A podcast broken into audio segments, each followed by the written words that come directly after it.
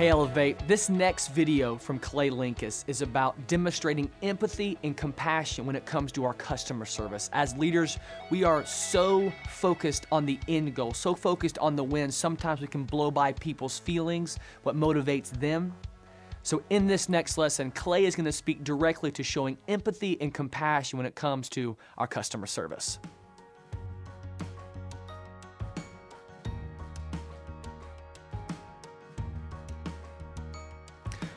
Welcome to this session of Elevate. My name is Clay Linkus. I'm a leadership coach and national speaker with an organization that works with companies and organizations around the country in improving their performance and transforming their cultures.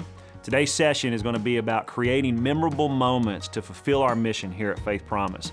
We've told, told you throughout these sessions that the mission of Faith Promise is to lead people into experiencing and growing their relationship with God. And we're going to talk today specifically about that word experience because we know that, yes, people come here a lot of times for that weekend experience that they have in the sanctuary and uh, but and, and, maybe other settings as well. Maybe it's um, FP students on the Wednesday nights, or maybe it's the kids ministry.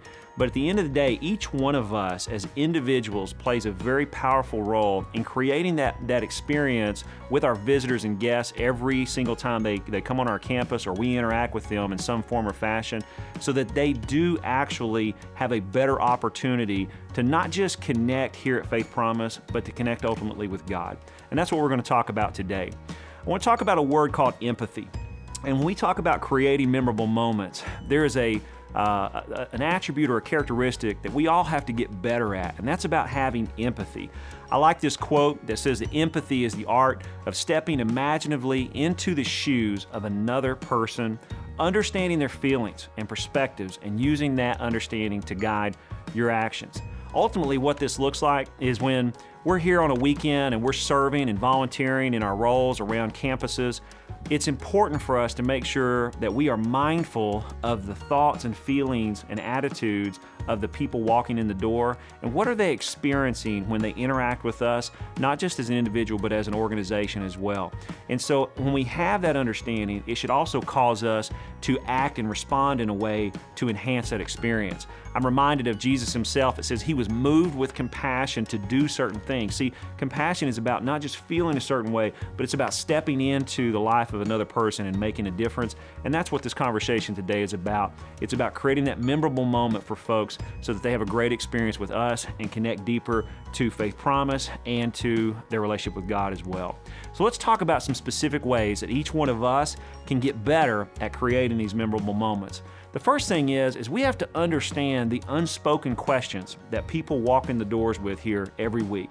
One of those questions is is is who are you? So if I meet if I'm walking in the door of a church and I've never been there before and I encounter somebody that's maybe, you know, checking me in to a place or maybe they're greeting me at the door, um, it's one of the questions is is who are you? The second question I have is is are you competent at what you do? So if I'm leaving my child with you uh, in student ministries or in FP Kids, you know, one of my questions is, are you any good at what you do? And then the last one of those unspoken questions is, can I trust you? And so, if we appreciate that those might be some of the questions that are being asked, not in words, but in the thoughts of our visitors and guests, that should help move us to act, respond, and communicate in ways that help address some of those questions. So, let's talk a little bit about how we can do that. The first thing is, is there's a principle that we coach organizations to adopt called a 10-5 rule. And what that looks like is that when we're in the hallways, when we're walking into a room, when we're in, on our campuses, in the parking lot, there's a behavior that each one of us can adopt called the 10-5 rule where at 10 feet of another human being, we make eye contact with them. And at five feet, we verbally speak to them. So we, we make some sort of greeting, whether it's a hi, hello, good morning, but those kind of behaviors start to create a consistent experience as far as Faith Promise across all campuses. And if we do that well, that really helps show people that we are attentive to them and that we are appreciating and expecting them here to be with us. We also want to make sure that we acknowledge other people at all times. So, part of what that looks like is that understanding that we got to be careful that we don't get so focused on our tasks and the things that we're responsible for that we forget that when we walk into a room, when we're maybe uh, working in a sanctuary or working in a, a ministry, that we forget that this is really about people. And so what that means is, is that we need to make eye contact with them. We need to acknowledge their presence in some way that they feel like that we did acknowledge them. Sometimes it may be speaking to them, sometimes it may be making eye contact with them, sometimes it may be greeting them with a handshake, but it's important for us to do that. You know, part of that 10 5 rule that I've been talking about as well is making sure that we do a couple of things in a way that feels better for our guests. Um, one of those is when we're giving directions. So if somebody asks for directions, um, it's best practice for you to actually escort them to where they're going. But maybe if there's a situation where you don't have the ability to do that, one of the things that you can do is to use an open hand where if you're going to give them directions, instead of pointing in a certain direction, do it with an open hand. It's a little softer approach. And if you're pointing down the hall or helping them understand where to go, that's a little bit better than just pointing that way or that way. In addition, we find that part of that 10 5 rule is making sure that we are all owners across our campuses about the appearance of our campuses. And what that means is, is that if we're walking along and we see trash on the floor, we should bend down and pick that up. We should make it our responsibility to make sure that our campuses have a great impression to people coming onto those campuses each time. So if you're walking by something, maybe it's a, uh, a piece of paper or something somebody's dropped, you know, take the time to step down and pick that up and that sends a message to lots of people. Number one, it sends a message to other volunteers, other leaders that, wow, this is a place that people own this place. But then, secondly, it sends a message when somebody comes in and they see a place that is clean, that doesn't have trash on the floor or in the parking lots. It sends a message that we're attentive to details. And if I'm somebody that's bringing my kids here, or if I'm somebody that's uh, wanting to consider this as my church home, it's important for me to understand that this place is attended to details. So that 10-5 rule will help you with a lot of that. Let's talk about the power of touch. Now, we find in our work and our research and what I do professionally that there's actually scientific literature to support the idea that if we touch somebody the right way and not in inappropriate ways, that we actually can create a better connection with them. And just to give you some some tips around this, you know, maybe it is a setting where you're working with another adult, maybe you're training them, it's another volunteer. A shoulder touch uh, is one way to help create that connection. If it's a maybe a guest or a visitor and you're escorting them, a, a gentle touch on the shoulder is many times a very appropriate way to do that. Now, to kind of tell you the, the art and the science behind this, we find that literally from literature that one touch doesn't really make that, that big of a difference. Two touches is actually the part where you actually create a much stronger connection, but you got to be careful because what we also find if you do three touches, it actually gets kind of creepy. So be careful with the three touch thing. So two touches is powerful. Don't go to three, and that'll help you out as you're working with uh, with folks and creating that experience. Let's talk also about making sure that we're answering some of those names, uh, those questions that people have. One of those questions is, Who are you? So let's say that I'm walking in and I'm dropping off my kid to you, and you are a volunteer, you're serving in, in FP Kids, or uh, maybe you're working the check in desk it's very appropriate for you to introduce yourself and your role. Say, hey, good morning, my name's Clay. I'm going to be your kid's small group leader today. Uh, good morning, my name's Clay. I'm going to be checking your child in today. Those kind of things go a long way to help create that connection and that experience that we want for, for people as well. You know, I get asked a lot, you know, how many times should I introduce somebody? Let's say I say that see the same face and name over time, and maybe it's a repeat person. And I don't really have a great answer for that, other than the fact that I would just say that when you're in an, an, an anxiety provoking situation, you have the tendency to not remember things well.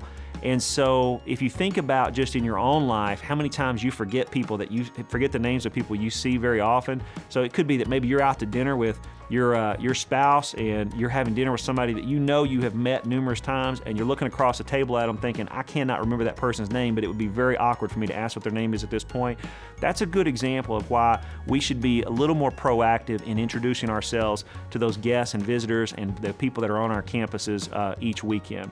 So I hope that tip helps you with just the introduction piece. Let's talk a little bit about what we call managing up yourself and others this has to do with the art of what's called self promotion. And the idea here is that this is a skill set that if you do it well, it actually creates more confidence in the people that are visiting us. So, the people that are coming on our campuses, the people that are interacting with us, if we can self promote ourselves in a way that's not self serving, but it is in the interest of serving the people that we are here to serve, it actually is a beautiful way to create a better experience for them. So, this could be things like if I'm if you walk in and you give your kid to me, and let's say I'm a uh, uh, an FP Kids small group leader, I might say, "Hey, good morning. My name's Clay. I'm going to be your kid's small group leader. I've been doing this for about six years now." That message right there, what I just said to that person is that not only am I somebody that uh, I've introduced myself, you know my name, but I've got six years of experience of doing this, and so I'm competent. Remember that question earlier about are you any good? I'm answering that question with a little bit of self with a little bit of self promotion. So it could be maybe your number, your years of experience, could be how many years you've been at Faith Promise, but little things like that go a long way to help creating that great experience for people that we want, so that they have a lot of confidence in our team here at Faith Promise. You can also do that by managing up other people. So, for instance, let's say that I'm escorting you um, I'm escorting a visitor uh, through the hallway, and I come and I'm, i need to hand off that visitor to another volunteer or another staff member. I might say to that person as I'm handing them off, I'm gonna say, hey, uh, let's say I was handing them off to my wife. I would say, hey, this is Katie. She's going to be uh, your small group leader today. Um, Katie has been doing this for about eight years. She's one of our best. You're going to absolutely love working with Katie, and she's going to take great care of your kids. Those kind of conversations go a long way to really helping send a message that we have a great team here, and that you can trust us, and that we're going to do a great job with serving you this morning or this weekend. So, that managing up is a skill set I want to encourage you to work on as well. Let's talk about something else you can do, and that's called promising excellence. And what that is, is in your communication with our guests, our visitors, the folks that we interact with, there's an art to basically declaring to them that they are in the right place at the right time with the right people. So, for instance, if a brand new person is checking in, uh, and I'll go back to the FP Kids uh, model, something I'm familiar with. Uh, if, if a brand new person is checking in their kids and you're working that check in desk, and they come up to you and they're checking in their kids and you've, you've gone through all the things we talked about so far, at the end of that conversation, if you said something like, hey, we're going to take great care of your kids today, that's promising excellence. And what it winds up becoming is, is it actually winds up becoming a self-fulfilling prophecy. Because as we begin declaring that, if we think about a lot of the messages we've been taught with, with Pastor Chris and declaring our faith, it actually becomes a self fulfilling prophecy because what we wind up doing is holding ourselves to a higher standard and we literally get better at the service excellence that we provide to our visitors uh, and our guests. And so, looking for ways to promise the fact that we're going to deliver uh, a great experience to people is another way for us to enhance our, our communication with our guests and visitors. Another tip I'll share with you is what's called providing duration. One of the questions that people have in their minds when they are in experiences that they are not familiar with is they want to know how long is this going to take? How long am I going to have to wait? How long am I going to have to wait on you? How long are we going to be sitting here? How long until I do this? And the more proactive we can be with giving them time increments and sharing with them how long something's going to take, that's going to help increase that experience for that person. So it could be that uh, you would say to somebody um, on a, a Wednesday night as they're dropping off their teenager, you might say, hey, you know, we're going to be in small group for this amount of time. We'll have a large group experience for this amount of minutes, and then you'll be you'll return to pick them up uh, at this time. But very specific time increments is important. Words like "as soon as possible" or words like "we'll get to it as soon as we can." Those kind of phrases actually create more anxiety for folks. So the more specific we can be with time increments, the better off we're going to be. I'll give you another tip, and that's really about explaining the why, the what, and the how. And that just has to do with really narrating what it is that we're doing. So when you're when it's possible, if we have the ability to tell people why we're doing it, what we're doing it, and how we're doing it, that's really helpful in reducing their anxiety as well and creating that great experience. We could really go into a lot of detail on that, but we'll save that for another time. And also, we want to talk about expressing gratitude. And this is a skill that if we'll work on this, basically what it looks like is it is, is us expressing gratitude for those folks that we get to serve by saying to them, hey, thanks for allowing us to serve you today. Thanks for allowing me to take care of your child today. Thanks for thanks for trusting us with your teenager today. Those kind of comments really go a long way to really enhancing that memorable moment with that person and really telling them that this is a great place for them and a place that they can connect. So, as we close up today, the last thing I want to leave you with is this idea around using keywords at key times. And this just has to do with developing over times key phrases that really help you connect with the person that you're talking to in a way that tells them you're in tune with the different concerns, anxieties, feelings that they have. So it could be me as I'm checking in somebody, I might say something like, Hey, you know, I know it can be really scary to leave your kids somewhere for the first time. And that key word, I know it can be really scary, really helps me demonstrate some emotional intelligence and empathy to that person to help them understand that I'm in tune with them and we're aware of what they're feeling. All that has to do with just communication, behavior, and really enhancing that experience that we have with folks. And if we'll get better at all of these things or just some of them, we'll create an even better experience for our folks and they'll have a, a better outcome here.